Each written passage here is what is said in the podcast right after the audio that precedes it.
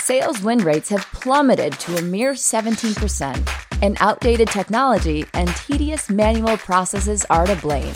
Meanwhile, managers lack the visibility they need to hold their teams accountable. But imagine a world in which these crippling issues are solved automatically. Revenue.io automates the most frustrating parts of sales so reps can focus on what they do best selling.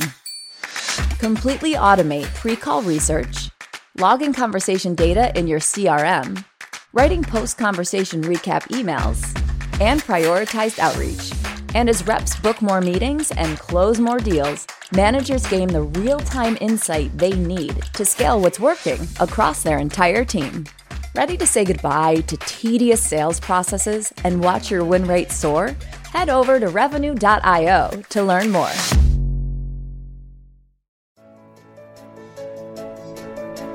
It's time to accelerate. Hi, I'm your host, Andy Paul. Join me as I host conversations with the leading experts in sales, marketing, sales automation, sales process, leadership, management, training, coaching, any resource that I believe to help you accelerate the growth of your sales, your business, and most importantly, you. Hello, and welcome to Accelerate. We have a special show for you today about Brexit. That's right. Brexit is the term coined for the UK's recent decision to exit the European Union. And today I'm going to talk with three guests about the ramifications of Brexit in both the near term and the long term for business in general and sales in particular. You'll hear views about the uncertain future and the strategies sellers should be pursuing now to win new business. My guests are not political commentators, but sales, marketing, and business experts, but they are also individuals with very definite opinions about the pros and cons of Brexit. So, first off, I'll be talking with Tim Hughes. Tim is the UK based founder and partner of Digital Leadership Associates, a social digital transformation agency. He is one of the leading experts globally on social selling and the author of a great new book titled Social Selling Techniques to Influence Buyers and Changemakers. Tim was previously on Accelerate in episode 157, titled The Five Pillars of Social Selling to Re Energize Your Pipeline.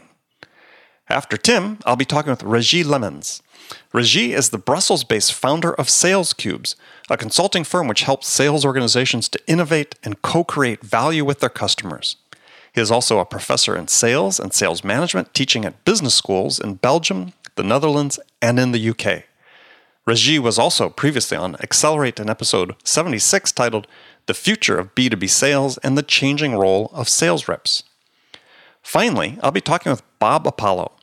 Bob is the UK based founder of Inflection Point Strategy Partners, and he is an expert on the subject of value based selling for the complex B2B sale. Be sure to check out my previous conversation with Bob in episode 66 of Accelerate titled How to Simplify and Shorten Sales Cycles with Value Based Selling. First up now, Tim Hughes.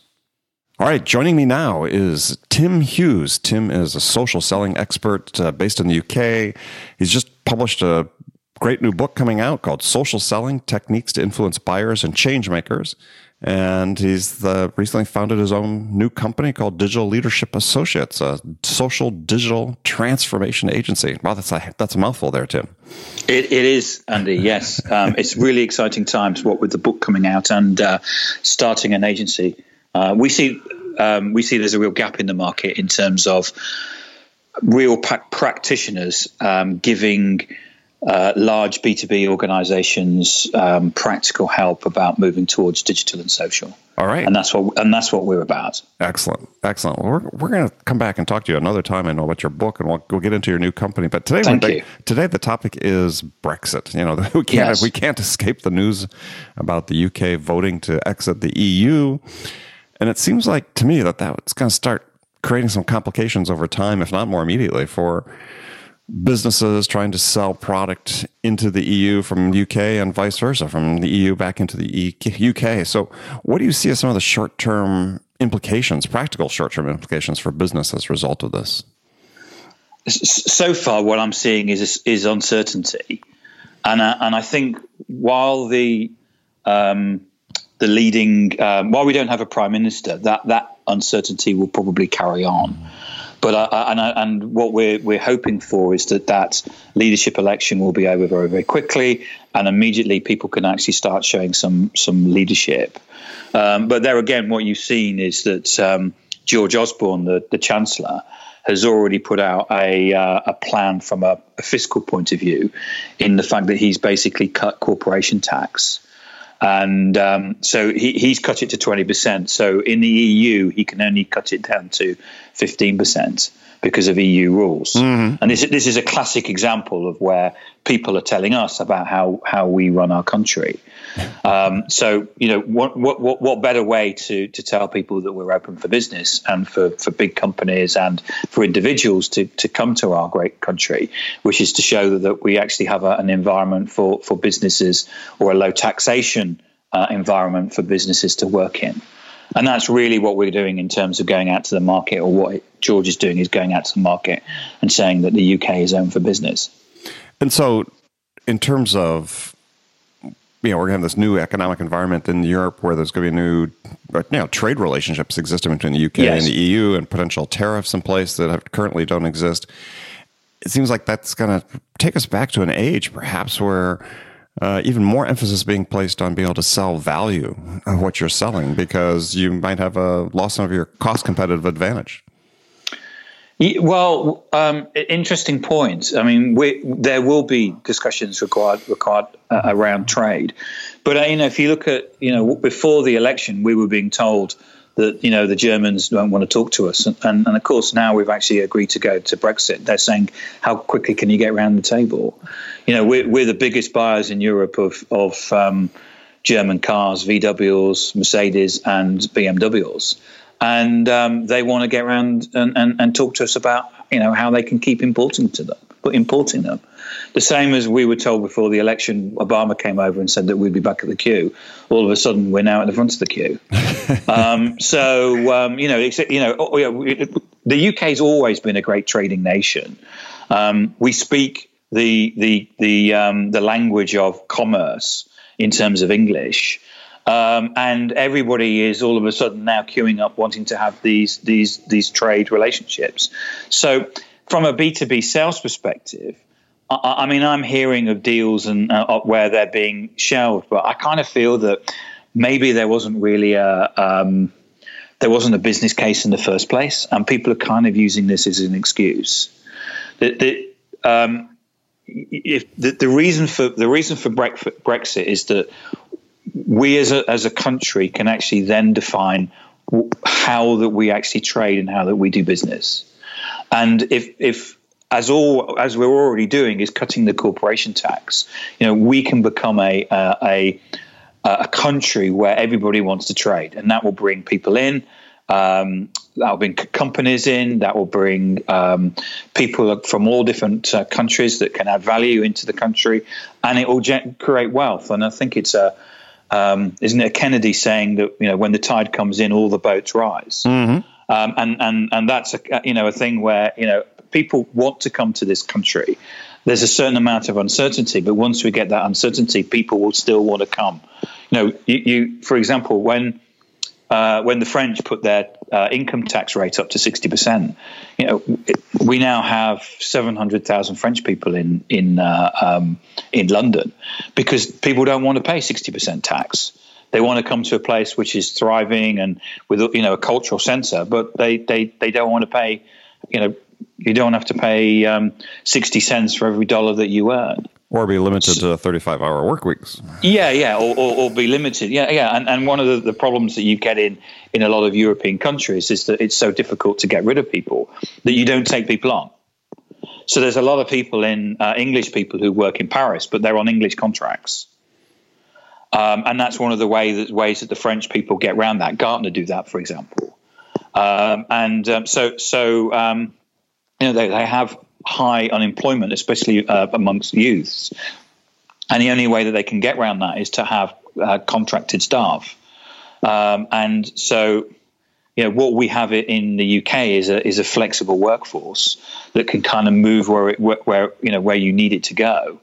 Um, and as long as we keep investing in education and keep the skills going, then you know we've got a you know a great place to to, to go back to where we were, or kind of you know build that platform that um, where everybody wants to do business with us.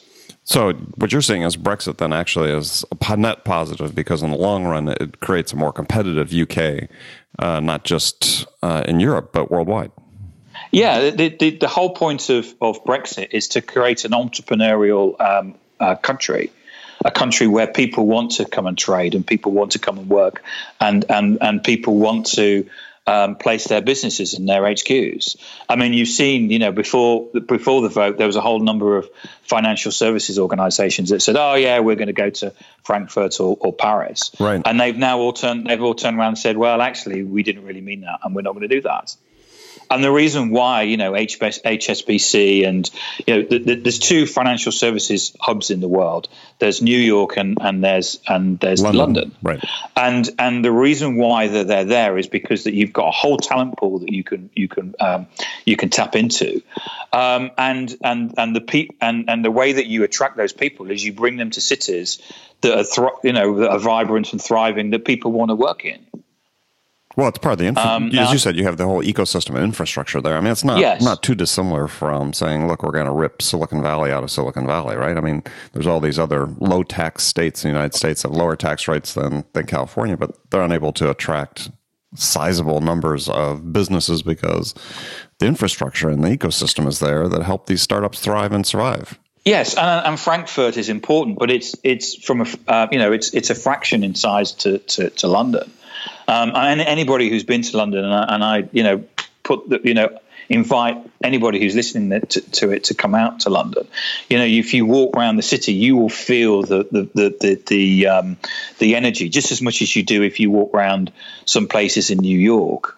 There's, it kind of flows in the air. You can kind of just just feel it. Mm-hmm. And and and you know, we're, what and, and we know we're able to you know make decisions about uh, how we're going to um, uh, run things. And that will be that will that that will create wealth for everybody. And and you know brexit you know there's been a, a, number of debates about um, you know good or bad brexit. It's kind right. of to, to use to, to, use the terminology right now it's it, it, we it, this is our disruption and, right. and we've been through a disruption like this before where you know some people some people don't like it um, some people liked it, uh, but um, so if you if you take the seventies, you know we we were the country was generally run by the trade unions. We had strikes, um, you know, all the time. We were on the three day week. We had power cuts because um, you know because of strikes. And what happened was that Margaret Thatcher came along and said no more.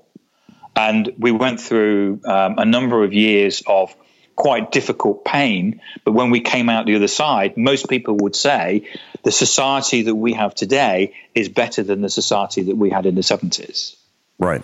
And and what what we're going to see with Brexit probably much quicker the fact that George Osborne has made immediately um, made some changes to um, the corporation tax is that what you'll see is that the UK will become a low tax um, uh, place that people will want to come and work and, and and companies will want to come and work. And very, very quickly, all this thing about the uncertainty that will go away, and people will go, "Yeah, we should have done this years ago." Yeah, it's, well, it's sort of interesting. I think that you know about you're talking about uh, the UK becoming a, a, low tax haven, where was it 30 years ago? You know, it's all the talk about the celebrities that were fleeing as tax exiles from the UK, living in Monaco. We had we had 80 percent tax. You know, the we had the Beatles and the Rolling Stones, and they all went to live in France and America because because um, there was a um, the Chancellor Denis Healey at the time uh, did a, a, quote that he was going to squeeze people to the pip squeaked um, and um, and that's what happened. You know, the, uh, the, the tax of 80, 90 percent, um, and you know we ended up getting down to fifty and now forty percent tax. And there's no reason why we can't actually bring the tax rate down uh, even further. So, from a very practical implication, it sounds like the standpoint, it sounds like the short term implications for uh, people selling product from the UK into EU, possibly into North America, is some uncertainty about what the the impact of the Brexit could be. So there could be some short term uh, decision delays, decision cycles stretching out. But yes, Yeah, and, and I think what people need to do is probably sit down and actually identify the sources of uncertainty. You know, the the magnitude and the and the duration. Looking at certain things, you know, like the political process, the financial economy, trade, and and if you take currency, currencies always go up and down. But the fact that we've gone from 1.6 dollars to the pound to 1.3, you know, there's been quite a move. Now it will always move back, but if if people are doing certain business, then they can they need to take that into account that, that there may be some currency fluctuations. Uh, but well, which actually could be beneficial for the UK sellers in some case, right? Well, well, actually, yes. So, so if you right. take um, um, the fact that the pound's gone down, actually, that means our goods and services are cheaper. That's exactly right. Um, which, which is actually good for the UK and good for um, uh, for, for, the products that we produce.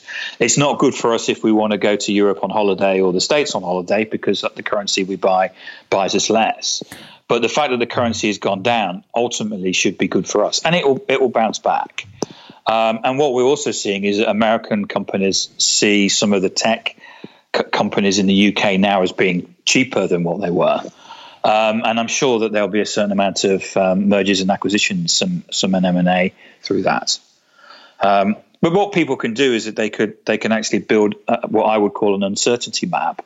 So look at the things like the political process, the the uh, the economy, the trade, attach a value to it, and then build build an uncertainty map where they can work out certain scenarios and a risk plan. But I, I don't think that the the Brexit issue um, is going to be. It's not going to be years. Um, it's going to be it's going to be short until they press the button which is called Article 50, which is as soon as they invoke Article 50, they need to they get they're given two years to basically come out of the um, the European Union. And uh, do you think there's a chance that it gets reversed at all? I mean, it seems like there's um, this groundswell of support in the UK among certain uh, sector, sectors to try to reverse it. Well, the the um, um, the, the, the vote was fifty two percent to forty eight percent. And um, before the election, um, to get out of uh, the European Union, generally you were looking at about 55%, 60% of approval for that. As we as we went towards the election, it came down to um, 50, it was a 52-48. So, it, you know, we work on the first past the post uh, process here for democracy. So the the majority wins. So the majority voted for Brexit.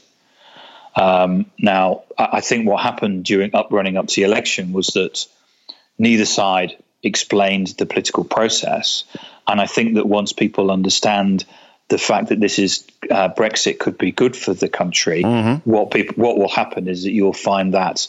Um, that the, the, the the minority of people, the forty eight percent, that position probably softening.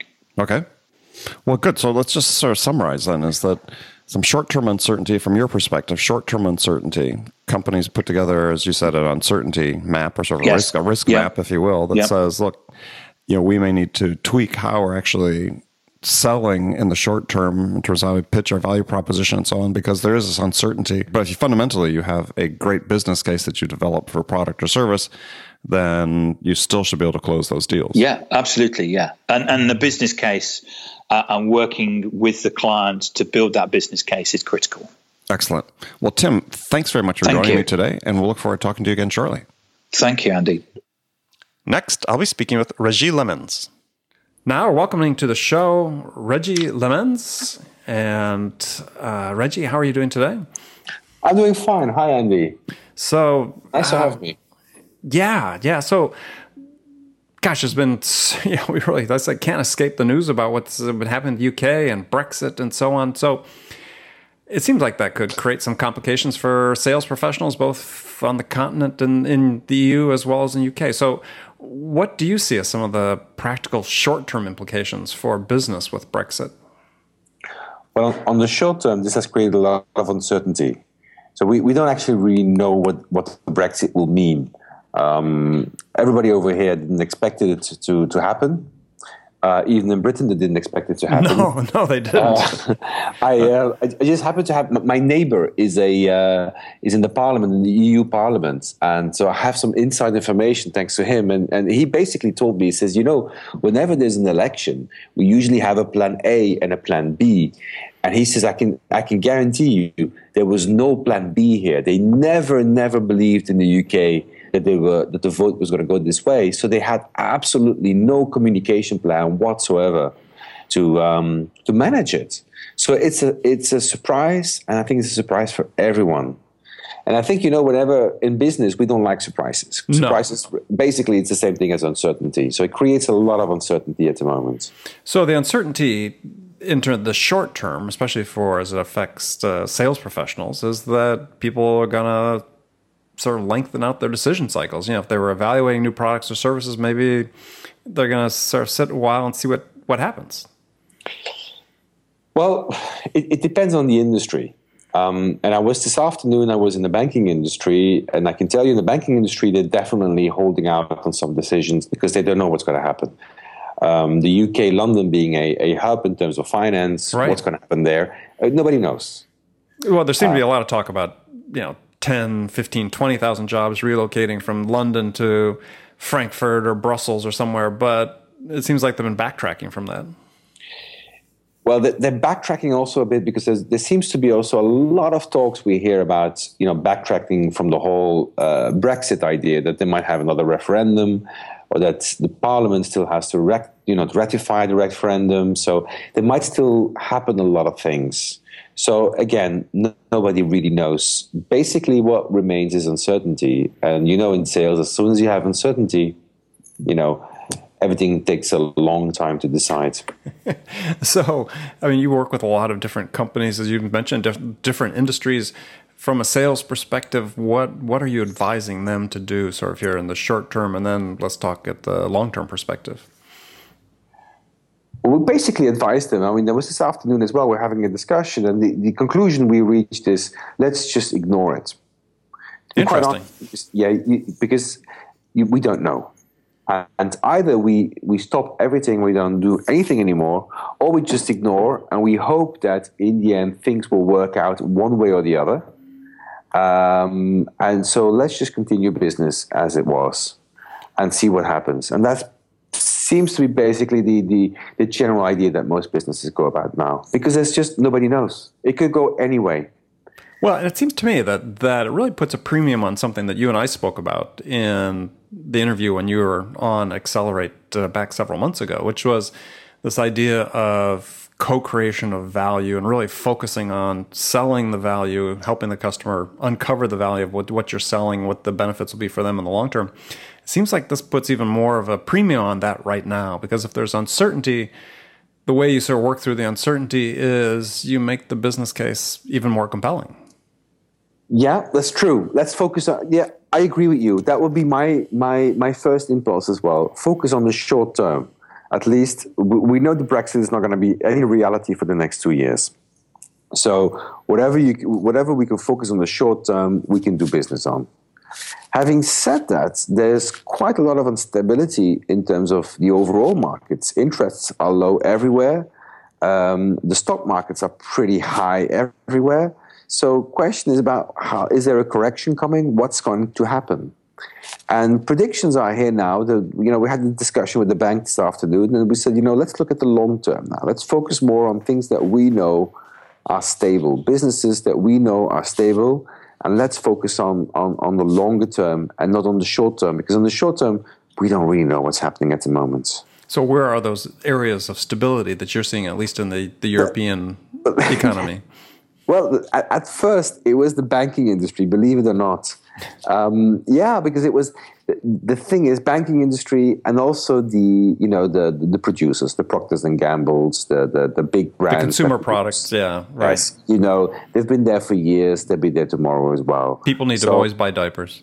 Yeah yeah. A bit, a bit you know focus on, on on things we know focus on stability the long term you know. Whatever's going to happen in the short term it will it will correct itself and you know we'll end up okay and banks were, were also something which, on the financial industry in Europe at least, you know, has been greatly undervalued because of the financial uh, crisis.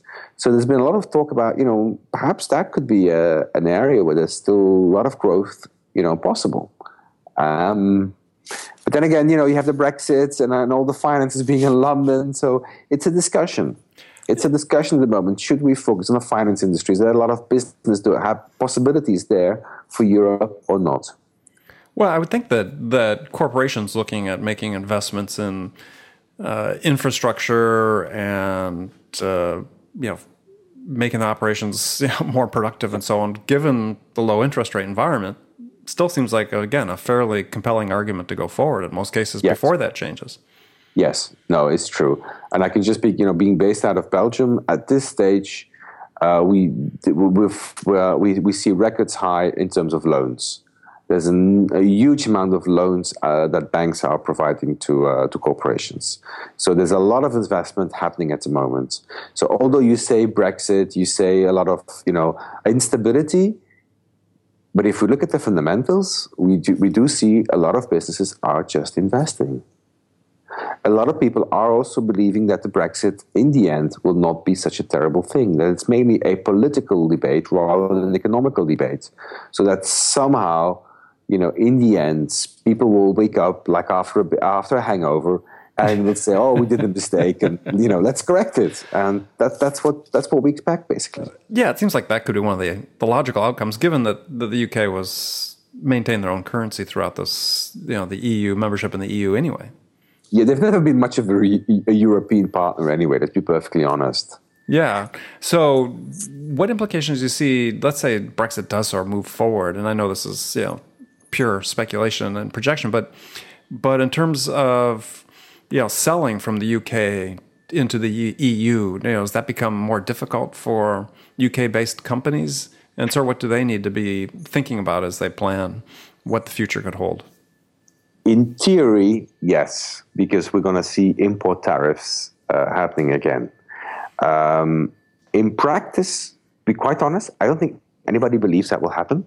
Everybody believes even if the Brexit will go away, go ahead, there will be some kind of deal that will be made uh, somewhere down the line because remember we still have two years and there will be a deal and we will do business together it's I mean the tariff the tariffs won't the tariff barriers yeah. won't be as high or as formidable as they were before no no and if if they if they might happen they will happen mainly out of a political you know retaliation that afterwards will go away anyway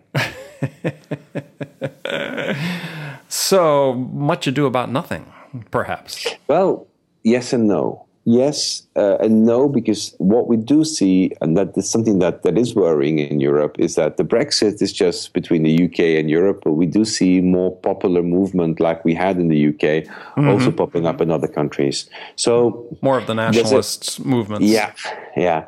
There's a general sentiment in Europe of you know is this the way we should go, move forward? Um, and that that is something that is worrying. So, so it's not just the Brexit integration versus disintegration. Yeah, I think the, the, the Brexit is a symptom um, of a bigger problem, uh, a problem of the EU. You know, and we talk about selling. Here's something which we we've not done well. The EU hasn't been selling itself well to its uh, constituents. Yeah, that's interesting. Uh, and I think we, you know, how so? If, where have they fallen down? I think it's becoming something which has become um, something we don't understand anymore. You know, we, we, we tend to believe something we understand. We know from the science of persuasion, if your customers understand something that you're selling, it gains into credibility. Mm-hmm. I don't think we understand how the EU works anymore. It's becoming so big and so complicated that it, it we disconnect from it. But however, what we do understand is our daily lives and, and the problems we've got. Uh, we, we, we tend to say, well, we've got these problems. The EU is not solving it. We don't really understand what the EU is doing and what the EU means for me. And you know how it is, like, you know, you know the saying, failure has uh, has no father and success has many. uh, I think it's a bit this, you know, right. We, we blame, and that's the, the Brexit as well. Eh? the English are blaming everything on the foreigners and on the EU, and that's why things are not going well enough. And, and that's an oversimplification. But because the EU hasn't been good in selling itself to its constituents, yeah, that's that's what we're left with. Well, I think yeah, very very similar in the U.S. I mean, you talk about you know the anti-big government political movement. Uh, you could say that's really based on a failure of government to really demonstrate the value that they're providing to the constituents. Yeah, yeah, I'm sure you must have the same thing in the U.S. as well. Oh yeah, yeah, yeah. We're in the midst of an election season, as I'm sure you're, you're as aware as yes. we are, as painfully aware as we are. And uh, yeah, I mean, we're not without you know the the nationalist fervor and sentiment, you know, infiltrating our our campaigns as well. Yeah. So I think that, that that's the biggest danger we've got in Europe at the moment, and that creates uncertainty. And, and we know that uncertainty is, is never really good. Uh, so does part of that then say, gosh, you know, as companies, we need to spend more of our time than looking at you know export markets like North America, like Asia, that uh, perhaps have uh, less uncertainty associated with them. At least if you're selling into the U.S. or China. There's a yeah. There was a big talk about the emerging markets. Should we focus more on the emerging markets and doing business there and see what's happening here? Because there's also not so much growth in Europe. So if you're looking for growth, yeah, and a perhaps stability, stability that was associated with, with, with Europe is now less and less associated with Europe. Yeah, could be. Interesting. Well, good. Well, Regis, thank you for taking a few minutes out of your evening to, uh, to talk with us. Oh, it was a, a pleasure, really. Oh, well, good. Well, thanks again. We'll look forward to talking to you again soon. Thank you very much, Andy. And my final guest of the day, Bob Apollo. Okay, now I'm joined by Bob Apollo. Bob, how are you doing today? I'm doing very well, Andy, and I hope you are. Ah, doing quite well. Thank you very much. So, you know, we can't escape the news in the last few couple weeks, really, and actually some weeks leading up to that about Brexit, about the news about the UK voting to exit the EU, and wanted to take some minute and talk to some experts uh, about what this could mean for sales professionals, for business in the UK, in the EU, as for North Americans selling to those as well. So, um, what do you see as sort of the sort of practical short-term implications for business and sales from Brexit? Well, Andy, I'll tell you, I, I think the news came as a pretty profound shock to most uh, technology based businesses in the UK. And um, there's no doubt that there's now a certain amount of um, uncertainty about the way in which the British economy will evolve, at least in the short term. That's not to say that you know, once all of this has panned out, uh, years of negotiations and so on, uh, the UK economy may find itself in a different and maybe equally competitive place. But it's no doubt injected a lot of uncertainty into investment decisions. And do you see some of the uncertainty in your own business right now? Well, it, it's interesting. Um, I haven't seen any immediate impact on for example, the number of potential clients that I find myself talking to, what I do see is though that they're becoming particularly concerned um, about really making sure that they execute impeccably in their sales cycle. Um, and this is not merely their ability to uh, compete against the obvious competition. I think there's an awareness that they're going to be competing against no decision. Now, this is not something uh, that's radically new, but in the current climate, it does appear that their customers are going to be more cautious in terms of their investment decisions. Uh, you know, they may delay uh, decisions if uh, the problem is not urgent.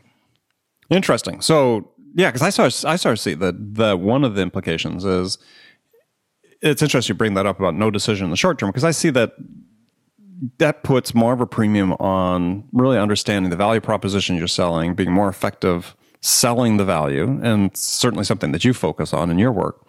And I see that sort of continuing on, assuming Brexit proceeds apace, as I sort of talked about in the next two years, all the relationships are renegotiated, trade relationships are renegotiated. And if there's some additional tariffs put in place, it seems like the mastering your business case becomes even more essential. I think that's absolutely right. Um, you know, it really uh, only reinforces a trend that I think we've both observed. Um, you know, the vital importance of having um, uh, a really uh, effective and compelling value proposition that isn't just a generic uh, value proposition, but is really adapted and tailored to what you've learned, is particularly important to each individual client. Um, so those skills, those um, well developed selling skills of tailoring a value proposition to each prospect's individual priorities, I, I think are just going to be so important. And they will distinguish uh, the more effective salespeople and, and sales organizations uh, from the less effective ones. Yeah, well, I think especially yeah, you enter into a, a, let's say a tariff environment where suddenly your product is, or just given the the change in, in currency exchange rates, is your product is suddenly fifteen percent more expensive than it was before. Well, it, and you, you still know, you still have to you still have to make a case. You, you do, and you know it's very hard to predict um, uh, what the outcome will be with regard to our tariffs going to be imposed. I, I think it depends on whether our friends in the European Union uh, wish to uh, punish us for our impertinence um, as uh, you know something to dissuade other countries from doing it, or whether they want to take a or they choose to take a pragmatic approach to negotiations, whereby um, you know we don't want really either party's economy to uh, to suffer in the long term. What harms us will actually harm Europe. Um, we'll see. It, it's uh, it's unpredictable at the moment. Um, what attitude uh, negotiators will take, but I will tell you that the impact of the currency movement, which happened almost immediately, um, is certainly putting um, a squeeze on organizations who directly translate, um, you know, dollar or euro in, into sterling. and I think it's going to be hard to justify uh, to a prospect, um, why uh, you need to increase your prices for, uh, you know, most of my clients are software vendors. What is, after all, an intangible good? Mm-hmm, you know, mm-hmm. it's it's really um, almost all the value, effectively, is in the original intellectual property. Yeah, I mean, and given the way the, the margins are typically set up, I mean, there's it's not like there isn't some flexibility. So we'll we'll see, um, uh, and I th- I suspect that salespeople will find that they need to draw upon some of that flexibility. But they, they also need to be making, uh, and this is something we've touched on before, haven't we? You mm-hmm. know, really compelling business case driven by true value. Right. And I think for hiring managers and people bringing on new sales reps or bringing, you know, recruiting rep reps into your company, is the focus on people with specialized knowledge that can make that case, as opposed to hiring the generalist that you want to invest significant time bringing along. I think it shifts the balance more to hiring the specialists than the generalists.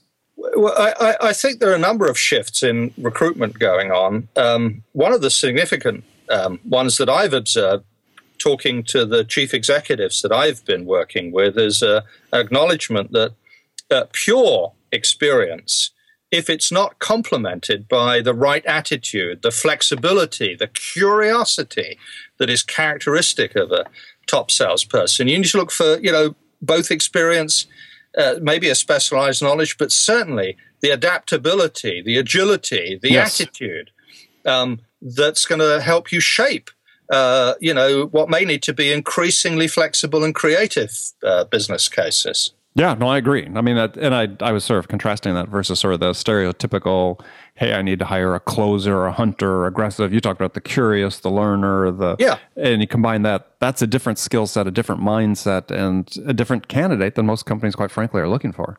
So, and, so in this environment, as we're talking about, with the uncertainty coming, you're better off preparing yourself with those type of people. Is what I'm hearing you say.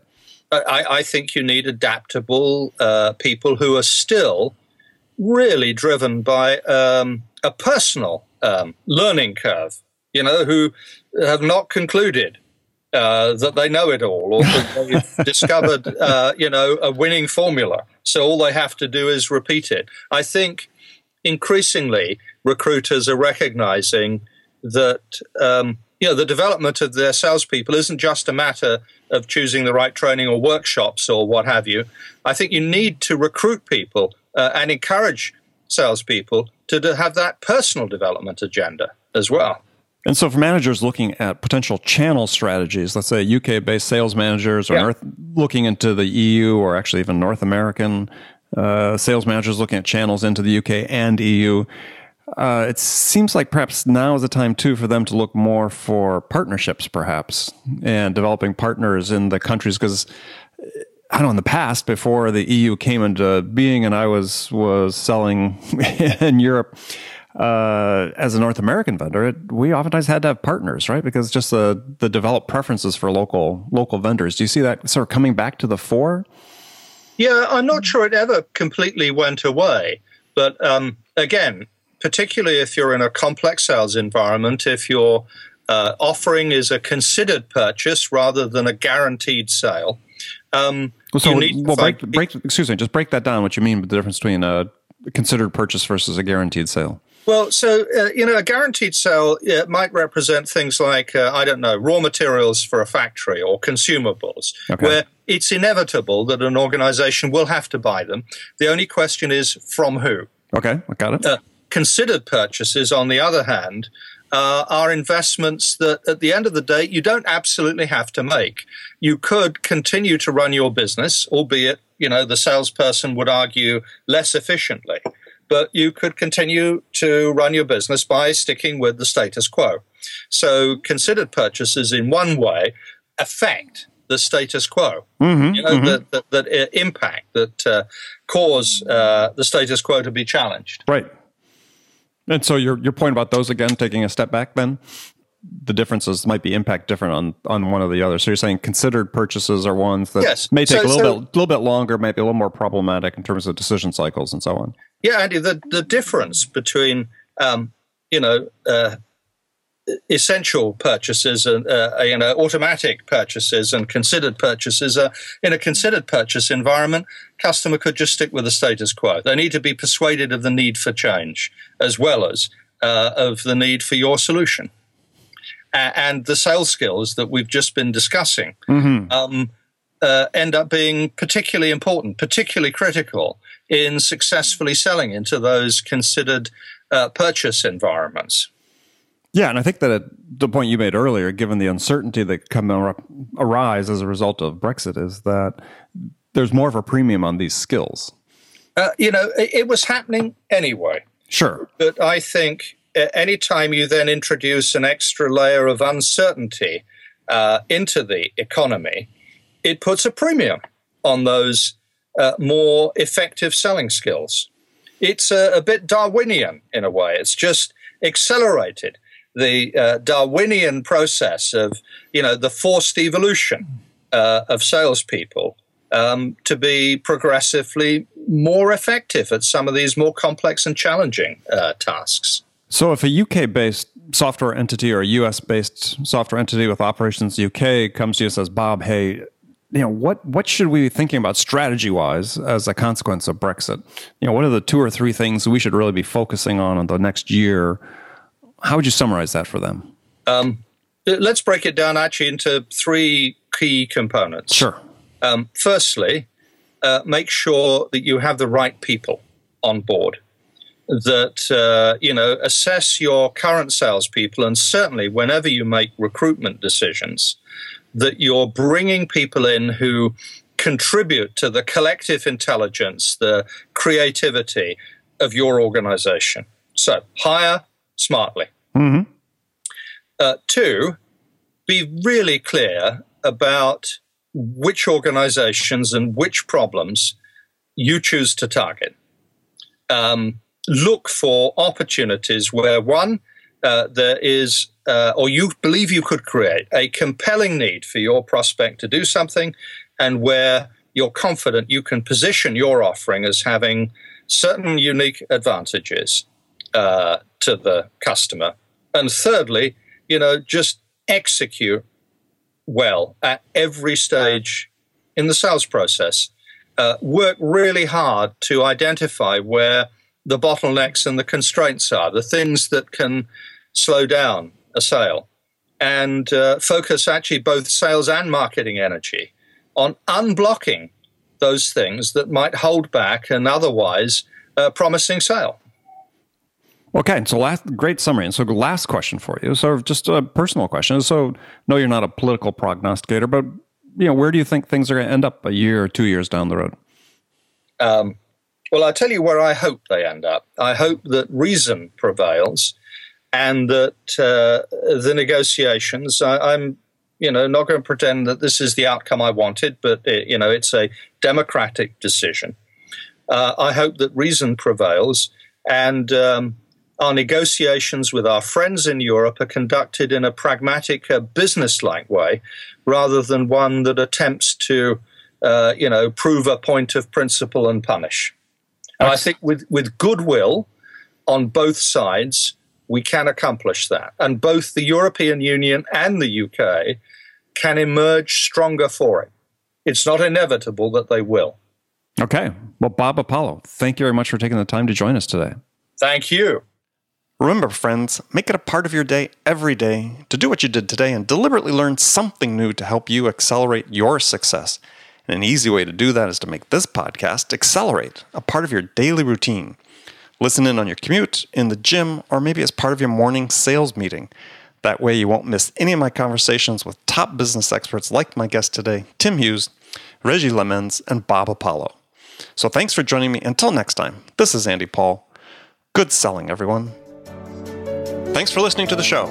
If you like what you heard and want to make sure you don't miss any upcoming episodes, please subscribe to this podcast on iTunes or Stitcher.com. For more information about today's guest, visit my website at andypaul.com. Hey, sales strategists. At Revenue.io, we're not just imagining the future of sales, we're building it.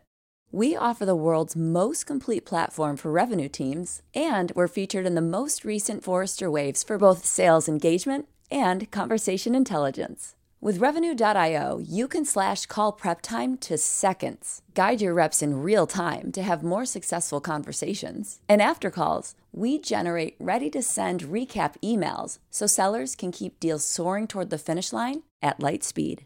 See the future of sales now at Revenue.io.